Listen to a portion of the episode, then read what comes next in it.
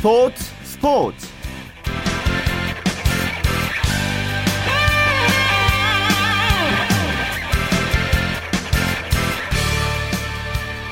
안녕하십니까. 일요일 스포츠의 최시중입니다. 자, 브라질 월드컵 결국 올라갈 팀들이 모두 올라갔습니다. 4강 진출국이 가려졌는데요. 오늘 새벽 경기에서 아르헨티나와 네덜란드가 4강에 오르면서 브라질 월드컵 4강전 대진표도 완성됐습니다. 브라질과 독일이 9일 맞대결을 펼치고요. 이어서 네덜란드와 아르헨티나가 10일 4강에서 한판 승부를 펼치게 됩니다. 유럽과 남미를 대표하는 강호 두 팀씩 4강에서 맞붙게 돼서 더욱더 흥미로운 승부가 예상됩니다. 이 소식 잠시 후에 자세하게 살펴보겠습니다. 먼저 프로야구 결과 오산의 윤세호 기자와 함께 해보죠. 안녕하십니까? 네, 안녕하세요. 자, 오늘 프로야구가 비 때문에 두 경기가 취소됐군요. 네, 그렇습니다. 부산에서 열릴 예정이었던 롯데와 SK의 경기와 창원에서 열릴 예정이었던 LG와 NC의 경기가 우천으로 취소됐습니다. 예, SK 입장에서는 뭐 한숨 돌릴쯤 기회를 잡은 것 같기도 한데요. 경기 취소 바라보는 마음이 뭐 팀마다 다 다르겠죠? 네, 그럴 것 같습니다. 일단 SK는 5연패에 지금 빠져 있는 만큼 좀 한숨 돌릴 수 있는 기회가 되지 않았나 싶기도 하고요. 그런데 하지만 SK와 롯데 모두 월요일날 내일 경기를 치를 경우에는 또 이제 일요일까지 7연전을 펼쳐야 하거든요. 예. 그렇기 때문에 좀 부담감도 느낄 수 있을 것 같습니다. 반면 LG와 NC는 뭐 팀 모두 비를 환영하는 분위기였는데요. NC는 내일 뭐 경기를 하더라도 바로 4일 휴식기에 들어가고요. 예. LG도 내일 경기를 하더라도 화요일부터 두산과 3연전을 하고 나면 또 4일 휴식기에 들어갑니다. 그만큼 LG와 NC는 좀 여유가 있는 그런 모습이었습니다. 예. 월요일이지만 이제 내일 두 경기 말씀하신 것처럼 열리게 되는데 선발 투수는 그대로 나오게 됩니까? 네, 그렇습니다. 롯데와 SK는 오늘 예고와 마찬가지로 유먼 선수와 김광현 선수가 나오고요. LG와 NC도 LG에선 피포 선수가 그리고 NC에선 이재학 선수가 그대로 선발 등판합니다. 예. 자, 오늘 두 경기는 예정대로 열렸습니다. 기아 대 넥센의 경기, 삼성 대 두산의 경기. 방금 전에 두 경기 모두 이제 종료가 됐는데요. 먼저 넥센 대 기아의 경기. 상당히 지금 넥센은 그 3위 NC와의 경기 차를 좀 더 벌리겠다는 그런 입장일 테고요. 또 기아도 중요한 일전일 텐데 어떻게 됐습니까? 네, 방금 경기가 끝났는데요. 예. 네, 넥센이 기아의 추격을 뿌리치면서 5대4로 네, 정말 힘들게 값진 승리를 또 거둬냈습니다. 그렇죠. 두 팀 모두 승리가 정말로 절실하게 필요한 상황이잖아요. 그렇습니다. 기아 같은 경우에는 최근 페이스가 좋은데 이 페이스를 꾸준히 살려가지고 올스타 브레이크 전에 자강권을 이렇게 눈앞에 둘 수 있게 그렇게 만들어진 상황이고요. 예. 넥센 역시 말씀해주신 것처럼 NC를 따돌리고 단독 1위를 확정 지으면서 1위 설정도 좀 이렇게 따라가야 되는 그런 상황입니다. 예. 자, 경기 오늘 어떻게 진행되는지 경기 상황 살펴볼까요? 네, 사실 5회 넥센 유한준 선수가 역전 3점으로 칠 때까지만 해도 넥센 분위기로 이렇게 흘러가는 것 같았거든요. 기아 분위기로 그만큼... 좀 흘러가는 분위기였죠. 아, 네. 네. 예. 아니, 넥센이 앞서고 있었으니까요. 예. 네, 넥센이 이제 흘러가는 것 같은데 기아가 막판에 9회에 또 이제 송승락 선수를 맞이해서 추격을 하면서 정말 어떻게 될지 모르는 상황을 갖다가 송승락 선수가 결국에는 끝까지 승리를 지켜냈습니다. 자, 윤 기자. 네. 지금 전화 연결 상태가 지금 고르지 못해서요. 일단 네네. 전화 좀 끊어주시고 다시 한번 저희가 연결해보도록 하겠습니다. 아, 네, 알겠습니다. 예. 자, 프로야구 소식 오선의 윤세호 기자 살펴보고 있는데요. 그 윤 기자가 얘기해 주신 것처럼 기아 대 넥센의 경기가 방금 전에 끝이 났고요. 기아가 2대1로 앞선 상황에서 넥센의 유한준 선수가 석점 홈런을 치면서 넥센이 역전에 성공했습니다. 그리고 넥센이 이제 불펜진이 가동하면서 오늘 좀 손쉽게 승리를 거두지 않을까라는 생각을 했었는데 윤 기자가 언급한 것처럼 기아가 9회에 또 힘을 내면서 5대4까지 따라갔지만 오늘 넥센이 어렵게 이겼는데요. 윤 기자 다시 연결됐습니까? 네, 연결됐습니다. 예. 자, 그 두 팀의 오늘 마운드 대결도 좀 살펴볼까요? 넥센 대 기아. 네. 네, 넥센 선발 투수 김대우 선수와 기아 선발 투수 임준섭 선수 모두 뚜렷이 뭐 이렇게 활약하지 못했습니다. 김대우 선수 같은 경우에는 3이닝밖에 소화하지 못했고요. 예. 임준섭 선수 역시 유한준 선수에게 한 방을 맞으면서 5이닝 소화에 그쳤거든요. 결국엔 양 팀이 불펜 대결로 이렇게 경기가 진행됐는데요. 예. 뭐 아까 말씀드렸지만 송승락 선수가 역시 그래도 베테랑답게 관록을 앞세워서 비록 추격을 당하면서도 끝까지 리드를 지켜냈습니다. 예. 자, 그리고 기아에게 바짝 쫓기고 있는 두산입니다. 이 삼성 홈으로 불러들여서 주말 3연전 펼쳤는데 오늘도 패하고 말았어요. 네, 그렇습니다.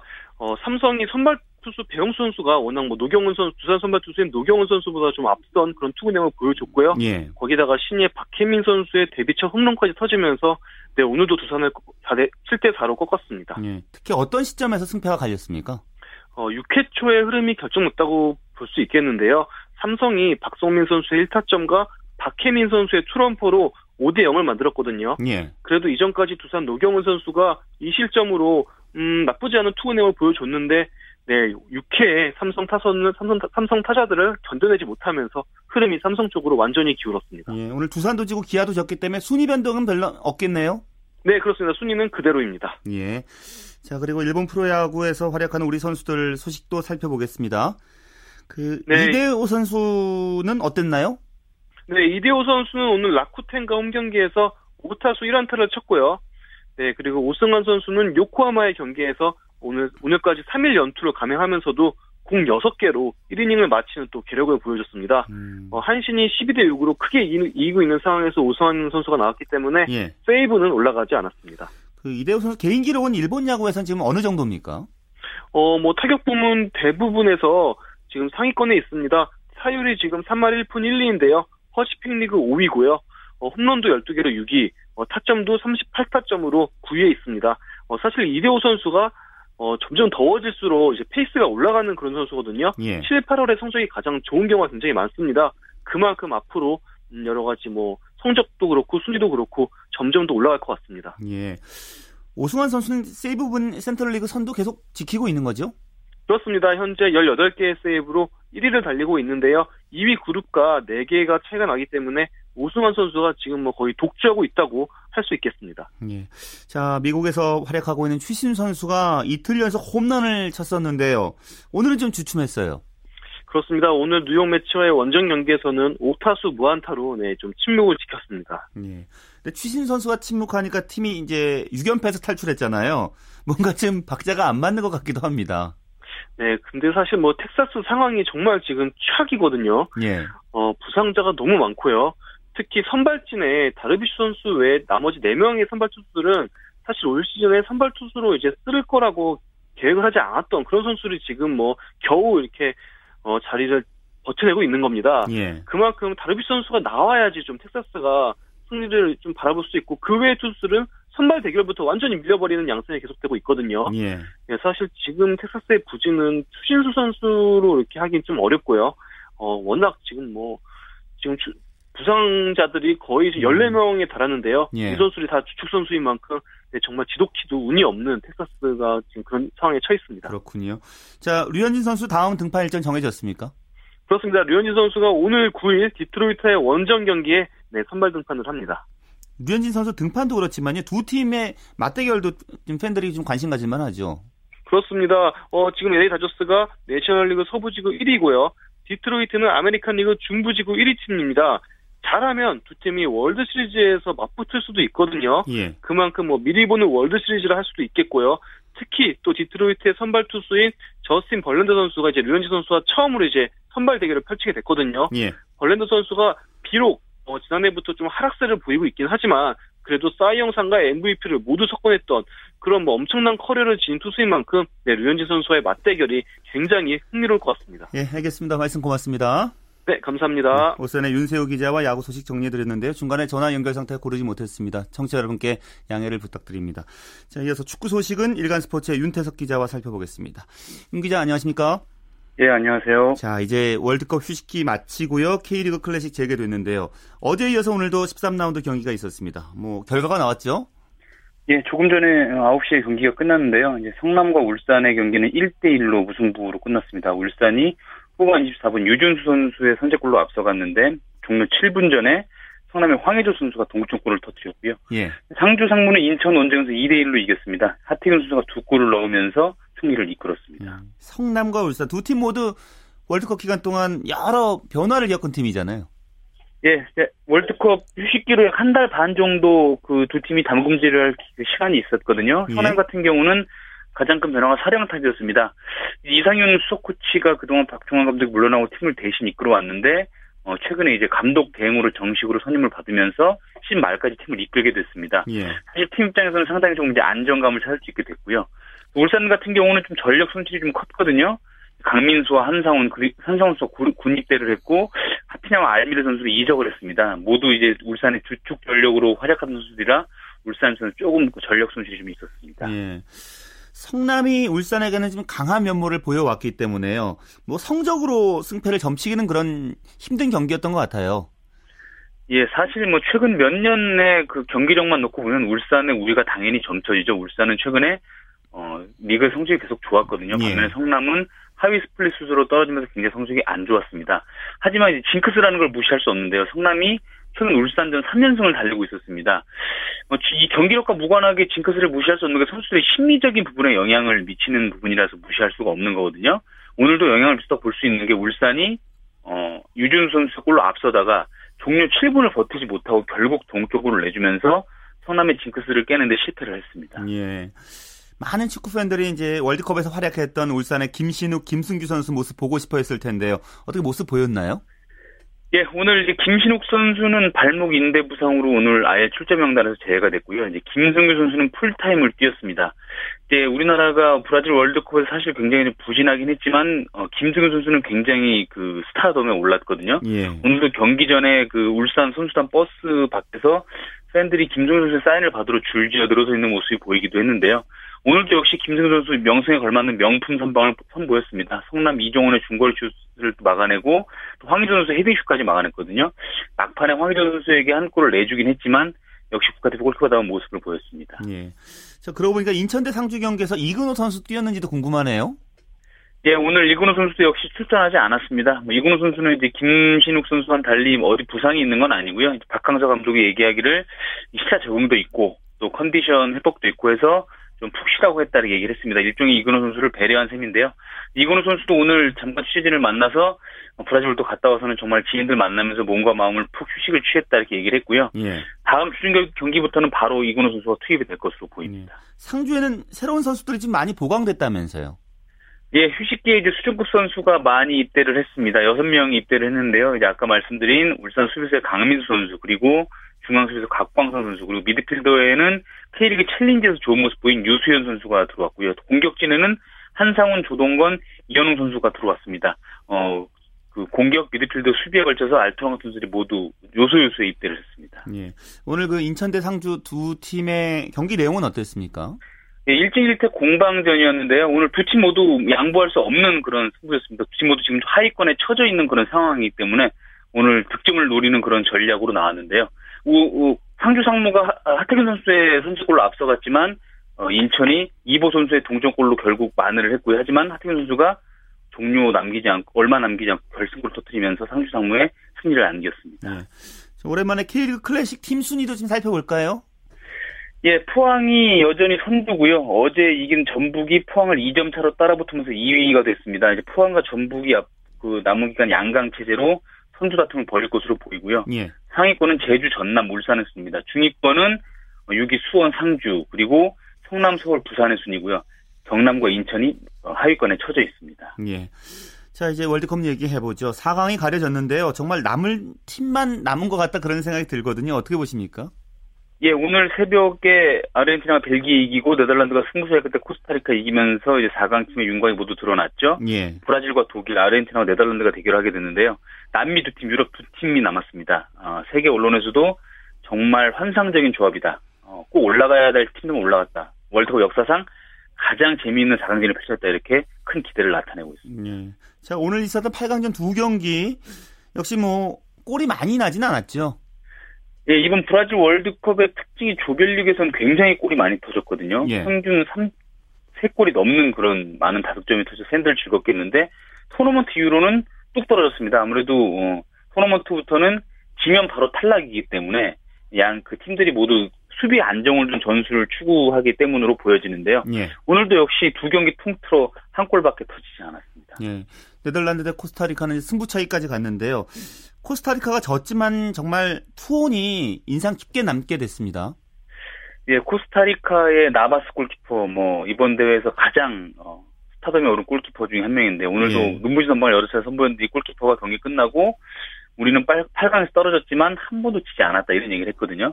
맞습니다. 코스타리카가 승부차기는 공식적으로 무승부로 처리되기 때문에 코스타리카가 이번 대회 한 번도 지지 않은 게 맞습니다. 그렇죠. 예, 코스타리카가 원래는 이제 이탈리아, 우루과이, 잉글랜드 한 주에 속하면서 가장 먼저 짐을 쌀 팀으로 예상이 됐는데 1위로 조별리그 통과를 했고요. 예. 16강에서 그리스까지 이겼습니다. 3백 전술을 쓰면서 수비를 탄탄히 하고 빠른 역습으로 상대를 괴롭혔고 무엇보다 가장 그 인상 깊었던 건 투혼의 축구였습니다. 오늘도 네덜란드의 공격을 무차로 공격을 완전히 6탄방으로 막아내는 모습을 여러 차례 보였거든요. 예. 많은 팬들이 코스타리카에 투혼의 박수를 보내고 있는 것 같습니다. 예. 자, 아르헨티나와 벨기에 경기는 어떻게 보셨습니까? 예, 벨기에가 이번 대회 가장 큰 유력한 다크호스로 꼽혔던 팀인데, 대부분의 이제 선수들이 유럽 빅리그에서 뛰고 있고, 벨기에 가장 황금 세대의 선수들이, 돌풍을 일으킬 것이다 예측이 됐거든요. 예. 하지만 오늘 경기를 보니까 역시 아르헨티나한테는 조금 역부족이다 이런 느낌이 좀 들었습니다. 오늘 벨기에는 아르헨티나 맞아서 패스 성공률도 평소 한참 못 미쳤고요. 가장 강점이던 측면 공격도 좀 원활하지 못했습니다. 경기 전에 이제 하도, 아르헨티나의 메시 이렇게 얘기를 하니까 이제 벨기에 빌모츠 감독이 아르헨티나의 메시가 있다면 우리 팀엔 아자르가 있다 이런 얘기를 했는데 예. 오늘 아자르 선수는 뭐 슛도 한번 제대로 해보지 못했습니다. 저 아르헨티나는 이과인 선수가 이제 골까지 넣으면서 좋은 활약을 보여줬는데 좀 아쉬운 거는 이제 디마리아 선수 부상 소식 때문에 좀 걱정이겠어요. 예, 오늘 디마리아 선수가 전반 30분경에 이제 휴술하는 과정에서 근육 부상 당했거든요. 예. 일단 아르헨티나 측은 디마리아 선수 부상 상태에 대해서 정확히 확인해주지 않고 있습니다. 하지만 근육 부상은 최소 3-4주가 간다는 걸 좀 미뤄보면 사실 이번 월드컵은 출전 힘든 게 아니냐 이런 관측이 나오고요. 예. 디마리아 선수 같은 경우는 이제 메시 선수와 함께 아르헨티나 공격의 주특이고 또 메시 선수에게 집중되는 그 상대 수비를 좀 분산시켜주는 그런 효과가 굉장히 컸거든요. 예. 왼발을 정말 잘 쓰는 선수이기도 하고요. 아르헨티나 공격진은 만약에 디마리아 선수가 출전하지 못한다면 상당히 큰 타격을 받을 것으로 보이고 메시 선수에게도 상대 수비가 더 집중되는 그런 그 영향도 있을 것 같습니다. 예. 자, 브라질도 네이마르 선수가 이제 부상 때문에 못 나오게 됐잖아요. 예, 뭐 콜롬비아전에서 이제 다음 척추골절 부상 때문에 월드컵이 끝났습니다. 네이마르 선수가 내 꿈이 도둑 맞았다 착잡한 심정을 토로하기도 했고요. 예. 국제축구연맹도 과연 이 반칙이 부의성이 있는 거 아니냐 조사에 들어간다고 하는데 콜롬비아의 이제 반칙을 했던 순이가 선수가 콜롬비아 축구협회 통해 사과 편지를 보내면서 절대 고의성은 없었다 이렇게 얘기하기도 했습니다. 예. 자, 4강전 브라질 대 독일 경기가 먼저 열리게 됩니다.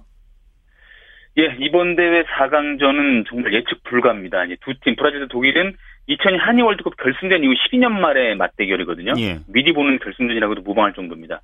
브라질은 독일 그 당시에 12년 전에는 브라질이 독일을 꺾고 5번째 우승의 영광을 만끽하기도 했는데요. 최근 열린 가장 맞대결이 2011년의 맞대결이었는데 독일이 3-2로 이긴 적이 있습니다. 브라질 같은 경우는 개최국이긴 하지만 조금 분위기가 좋지 않은 게 네이마르가 못 나오고 티아고 실바 선수도 지금 경고누적으로 이제 독일전에 나오지 못하거든요. 예. 이게 좀 고민이고요. 독일 같은 경우에는 조별리그에서는 조금 폭발적인 공격을 보여줬는데 토너먼트 들어서는 지금 그 골잡이들이 좀 침묵을 하고 있거든요. 예. 골잡이 침묵의 어떤 공백을 어떻게 메울 것이냐 이게 좀 관건이 될 것 같습니다. 예. 아르헨티나도 네덜란드도 점치기 참 어렵죠. 예, 두 팀 예, 본선에서 만나는 게 2006년 독일 월드컵 이후 8년 만인데요. 예. 당시에는 조별리그였는데 두 팀 모두 1, 2차전을 이긴 상태였기 때문에 진검승부라 보기 힘들었고요. 예. 이번이 이제 진검승부일 것 같습니다. 네덜란드 같은 경우는 이제 첫 우승이라는 그런 도전, 다마공 월드컵의 준우승의 서류구의 그 의미를 지니고요. 아르헨티나는 이제 세 번째 우승에 도전하는데 네덜란드는 수비를 탄탄히 한 뒤에 발빠른 로번 그리고 득점이 뛰어난 판페르시라는 걸출한 공격수를 중심으로 공격을 할 것이고 역시 아르헨티나는 이제 메시를 중심으로 공격을 펼칠 텐데 이 로번과 판페르시 그리고 메시의 맞대결도 재밌을 것 같습니다. 예, 알겠습니다. 말씀 잘 들었습니다. 예, 감사합니다. 네, 축구 소식은 일간스포츠의 윤태석 기자와 함께 정리해드렸습니다.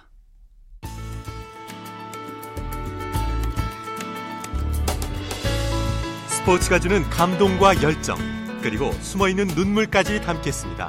스포츠 최시중 아나운서와 함께합니다.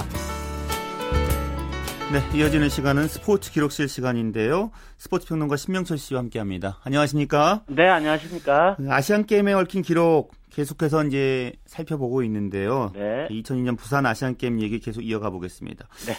자, 이 대회에서는 오랫동안 이제 비인기 종목이었잖아요. 관심받지 못했던 펜싱이 효자 종목이 됐네요. 그렇습니다. 그 2002년 부산 아시안 게임 개막식 다음 날인 9월 30일 펜싱 경기가 있었는데요. 2년 전 시드니 올림픽에서 그 펜싱 사상 처음으로 올림픽 금메달리스트가 된 김영호 선수가 사실은 이 부산 아시안 게임에서는 금메달 획득에 실패를 했습니다. 그래서 예. 우리 선수단이 조금 좀 실망을 했었거든요. 예, 그런데 바로 그 여자 사브레 이시미 선수가 기대하지 않았던 금메달을 획득을 했고요. 그리고 개막식 이틀째인 12월 1일에도 여자 앱대 김희정, 그리고 남자 사브레 이승원 선수가 금메달을 따서 초반 레이스를 이 펜싱이 이끌었습니다. 그리고 그 이후에도 남자 사브레 단체, 여자 앱대 단체 등에서 이제 펜싱이 금메달을 추가했는데요. 이 대회에서 정말 말 그대로 단숨에 펜싱이 효자 종목으로 떠올랐습니다. 그러다 보니까 뭐 지난해 그 2012년 런던 올림픽 다들 기억하시지만 그 대회에서 우리가 금메달 2개, 은메달 1, 동메달 3개였지 않습니까? 예. 예, 그리고 남현희 선수라든지 신아람 선수라든지 이제는 펜싱 선수들도 스포츠 팬 여러분들 기억에 그냥 뭐 일반 국민들 기억에도 남아있을 정도로 이제는 꽤 효자 종목이자 좀 인기가 있는 그런 종목으로 일어섰습니다. 그렇죠. 특히 런던 네. 올림픽에서는 펜싱 때문에 속상하기도 했었고 가슴 아프기도 네, 했었고요. 신아람 선수, 네, 네. 그렇죠. 네. 참 그래서 펜싱이 이제는 굉장히 가깝게 느껴졌는데요. 그렇습니다. 자, 사실 2000년 그때 부산 대회 때는요. 우리나라 국민을 답답하게 했어요. 왜냐하면 대회 한 일주일 지나도록 우리가 3위였다면서요. 아, 예, 그렇습니다. 개막 7일째인데 일주일째가 되는 10월 5일에 이르러서 이제 일본에 앞서기 시작을 했는데요. 예. 그 10월 5일 날 어떤 일이 있었냐면 보디빌딩, 체조, 사격에서 7개 금메달을 따서 29개, 그 시점까지 29개로 중간 종합순위 2위로 이제 올라서게 됐습니다. 그러니까 예. 일주일이 넘어서 드디어 이제 일본을 따돌렸는데 그런데 우리가 금메달 29개인데 바로 그날 중국은 이미 85개 금메달을 기록을 했습니다. 그러니까 1980년 서울 아시안게임 때와는 또 완전히 달라진 중국의 전력을 말하자면 뭐 스포츠의 이제 공룡이지 않습니까? 예, 전력을 실감할 수 있었고요. 예. 그리고 대회 아흐레째인 10월 7일에는 역도, 사격, 레슬링, 그 정구, 그러니까 영어로는 소프트 테니스. 그러니까 우리가 말랑말랑한 공으로 하는 이제 그 테니스 있지 않습니까? 예, 예. 정구, 사이클 이런 종목 선전으로 15개 무더기 금메달 수확해서 일본의 추격권에서 완전히 벗어났고요. 그 10월 9일에는요. 요트에서 또 금메달이 6개나 쏟아졌습니다. 그리고 야구가 이제 2연속 우승을 했고요. 그리고 남자 배드민턴의 금메달 이런 걸 다 보태가지고 종합순위 2위를 확정을 했습니다. 10일에는 승마사이클, 11일에는 태권도, 여자하키, 또 12일에는 우슈, 테니스, 복싱, 근대오종 이런 금메달 행진이 계속 이어져서 목표였던 금메달 80개를 넘는 81개를 달성했습니다. 예. 그리고 또 농구에서 중국의 극적인 역전승을 거뒀었잖아요. 네. 부산의 아시안게임은 농구 팬 여러분들은 이 중국에 거둔 역전승 다들 기억하실 겁니다. 예. 대회 폐막 전날인 13일, 10월 13일에는 배드민턴, 복싱, 럭비, 배구, 핸드볼에서 11개의 금메달이 쏟아졌고요.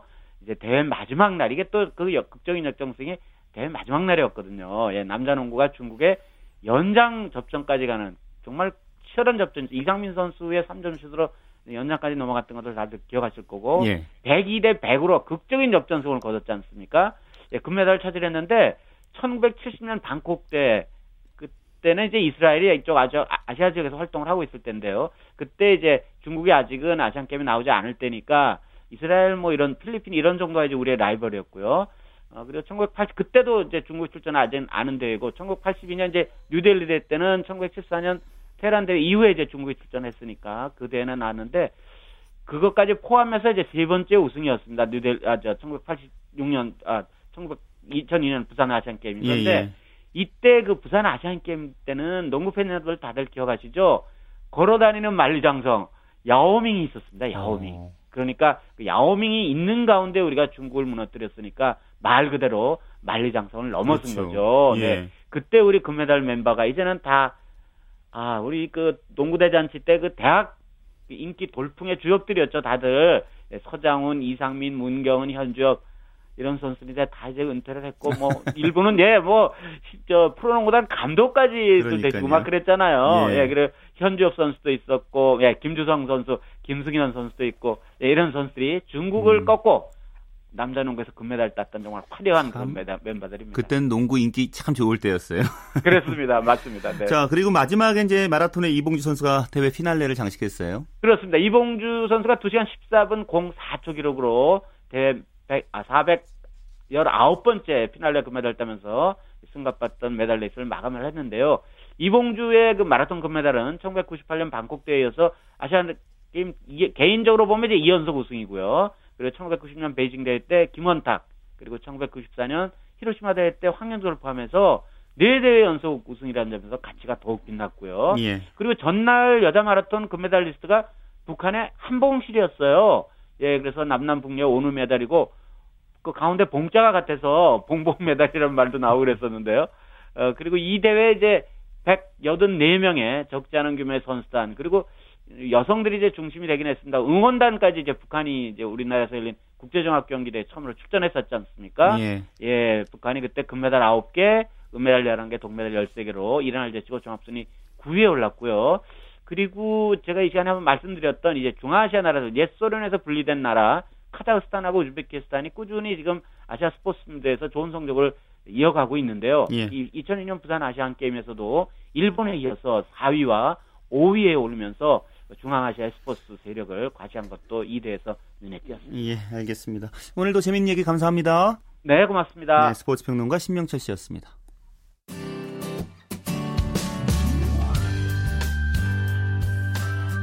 스포츠를 듣는 즐거움. 스포츠, 스포츠. 최시중 아나운서와 함께합니다.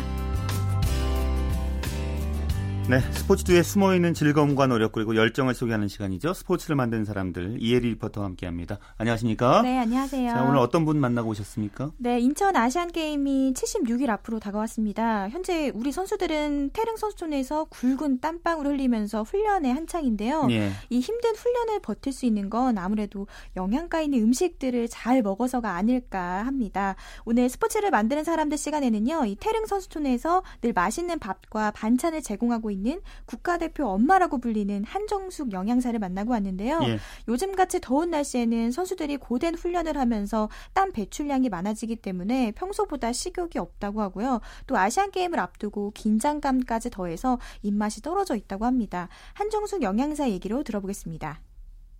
요즘은 이제 여름철이다 보니까 선수들이 훈련으로 땀으로 많이 흘리고 이래서 좀 식욕도 없고 애들이 또 체중도 빠지고 좀 그런 것들이 있기 때문에 좀 식욕을 돋굴 수 있는 그런 음식들, 뭐 콩국수라든지 냉면 이런 모밀 종류들 좋아하고요.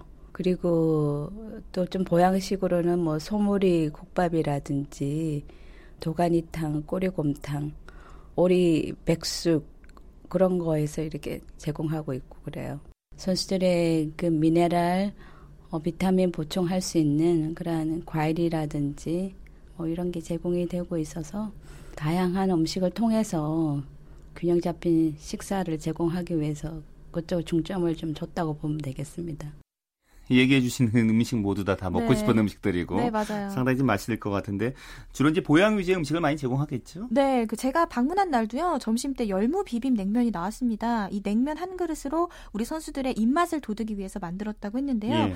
뭐 주로 퓨전 양식 스타일의 메뉴부터 해서 뭐 한식, 일식 등 선수들의 기호에 맞게 변화를 주면서 매일 다양한 음식을 섭취할 수 있도록 식단을 구성한다고 합니다. 그렇지만 학기 이제 식사에서도 네. 충분히 그 영양소 섭취할 수 있는 그런 그 음식이 제공되잖아요. 네, 맞습니다. 뭐 사실 선수들에게 제공되는 음식은요, 단순히 식사가 아니라고 하는데요. 음식은 선수들의 컨디션하고도 영향을 미친다고 합니다. 뭐 메뉴 구성부터 맛 등 이런 신경 쓸 부분이 참 많다고 해요. 그래서 한정숙 영양사는 이런 부분을 참고해서 자식처럼 생각하는 마음으로 선수들에게 좀 더 질 좋은 음식을 제공하고 있습니다.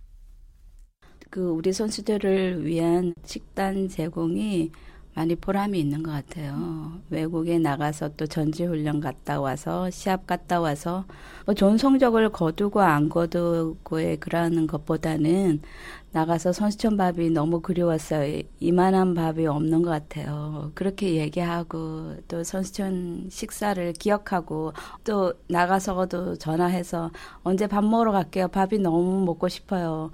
콩국수 한번 먹으러 갈게요. 뭐 이렇게 얘기하는 선수들이 소식을 접하게 될 때 제일 보람이 있는 것 같아요. 실제로 선수촌 음식이 맛있어요. 네. 저도 몇 번 먹어봤는데 네, 맞아요. 좀 먹고 싶은 생각이 들 정도인데 네. 특히 또 엄마의 마음까지 느껴지니까 더 그런 것 같네요. 네, 그 한정숙 영양사는요. 얼마 남지 않은 아시안게임을 앞두고 우리 선수들이 노력한 만큼 결과를 낼 수 있도록 더욱 영양가 높은 음식으로 돕겠다고 합니다. 한정숙 영양사 얘기로 들어보시죠. 참 먹는 음식이 경기력 향상이라든지 그리고 선수들에게 주요된 그 에너지원, 운동하는데 에너지원을 필요로 하는 그러한 요소이기 때문에 굉장히 중요해요. 한 음식을 섭취할 때 선수들에게 필요한 그러한 영양소가 제대로 된 음식을 공급하기 위해서 많이 연구를 해요. 이 하나의 음식에도 어떤 영양소의 균형이라든지 그리고 선수들에게 적재적소에 필요한 영양소 그런 것도 고려해서 메뉴를 짜기 때문에 우리 선수들한테 좋은 식단으로 경기력 향상에 도움이 될 수 있도록 그런데 저는 신경을 많이 쓰고 있고요. 그런 각오로 또 일하고 있고 아시안 게임에서 이제 한국에서 하고 또 그러니까 홈그라운드에서 우리 선수들이 최상의 그 기량을 펼칠 수 있도록 저희 이 식당에서는 좀 더 새로운 음식들 그리고 선수들이 또 충분한 영양소가 균형 있게 또 제공될 수 있도록 그렇게 지금 신경 쓰고 있어요. 자, 선수촌에서 우리 선수들이 이렇게 영양 가득한 음식 먹으면서 훈련 열심히 하고 있을 거라는 생각이 듭니다. 자, 스포츠를 만드는 사람들 이혜리 리포터와 함께했습니다. 수고하셨습니다. 네, 고맙습니다.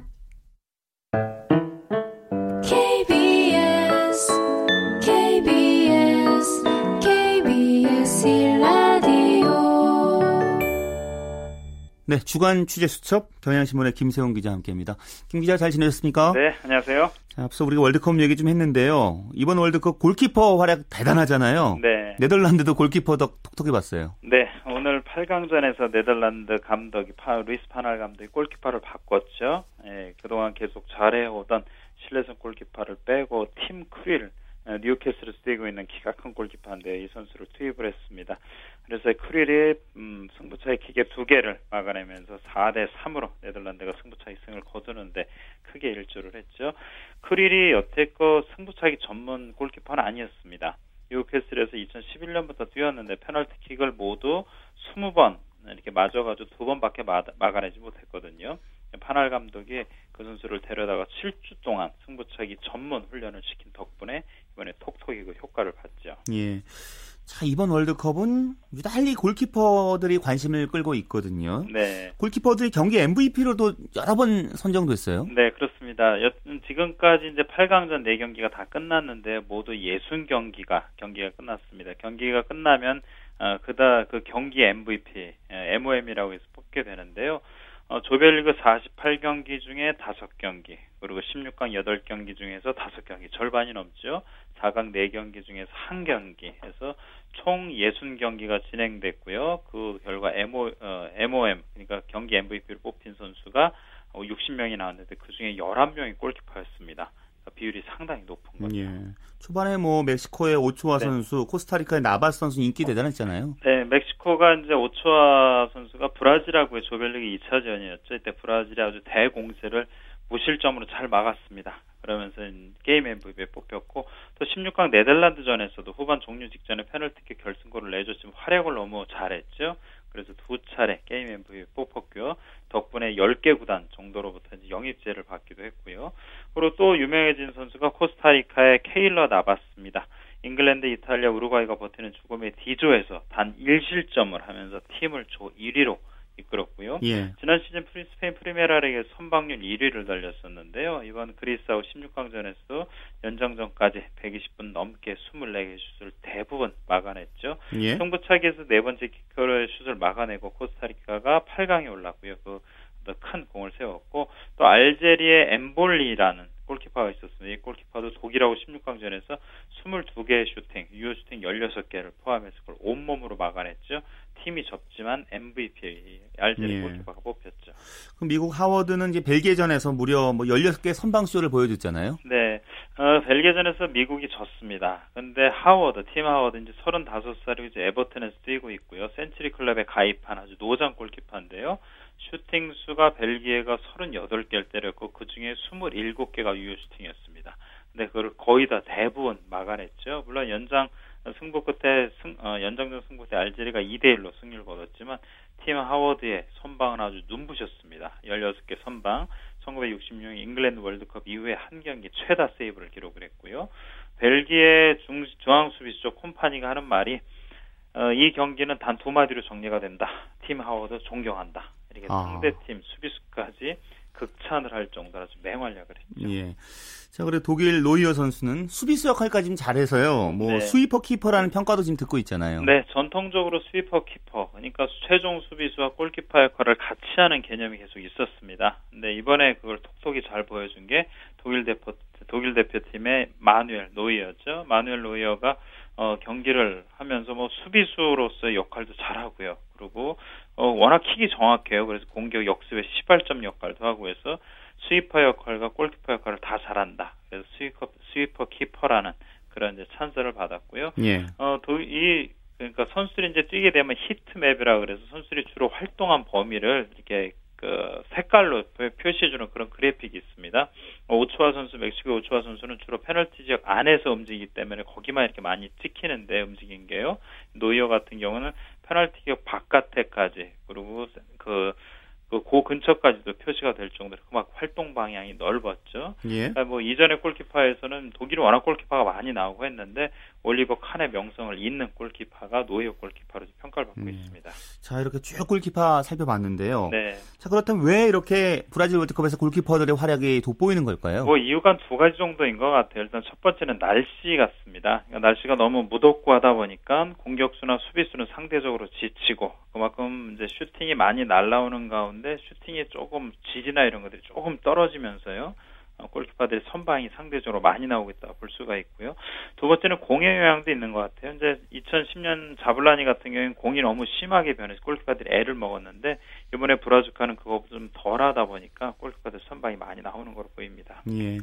자, 골든글로브라고 골키퍼에게 주어지는 이제 상이 있는데 네. 수상자 선정하는데 고민 많겠어요. 네, 이게 피파의 이제 테크니컬 스태프가 결정을 하는데요.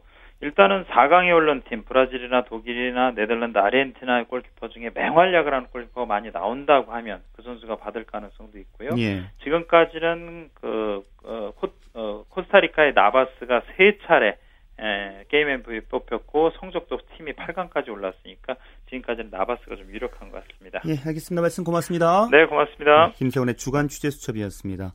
한국 여자 프로골프 투어 금호타이어 여자 오픈에서요. 김효주 선수가 최종 합계 13언더 파로 우승했습니다. 시즌 상금이 4억 5,938만 원으로 상금 부문 선두를 질주하고 있습니다.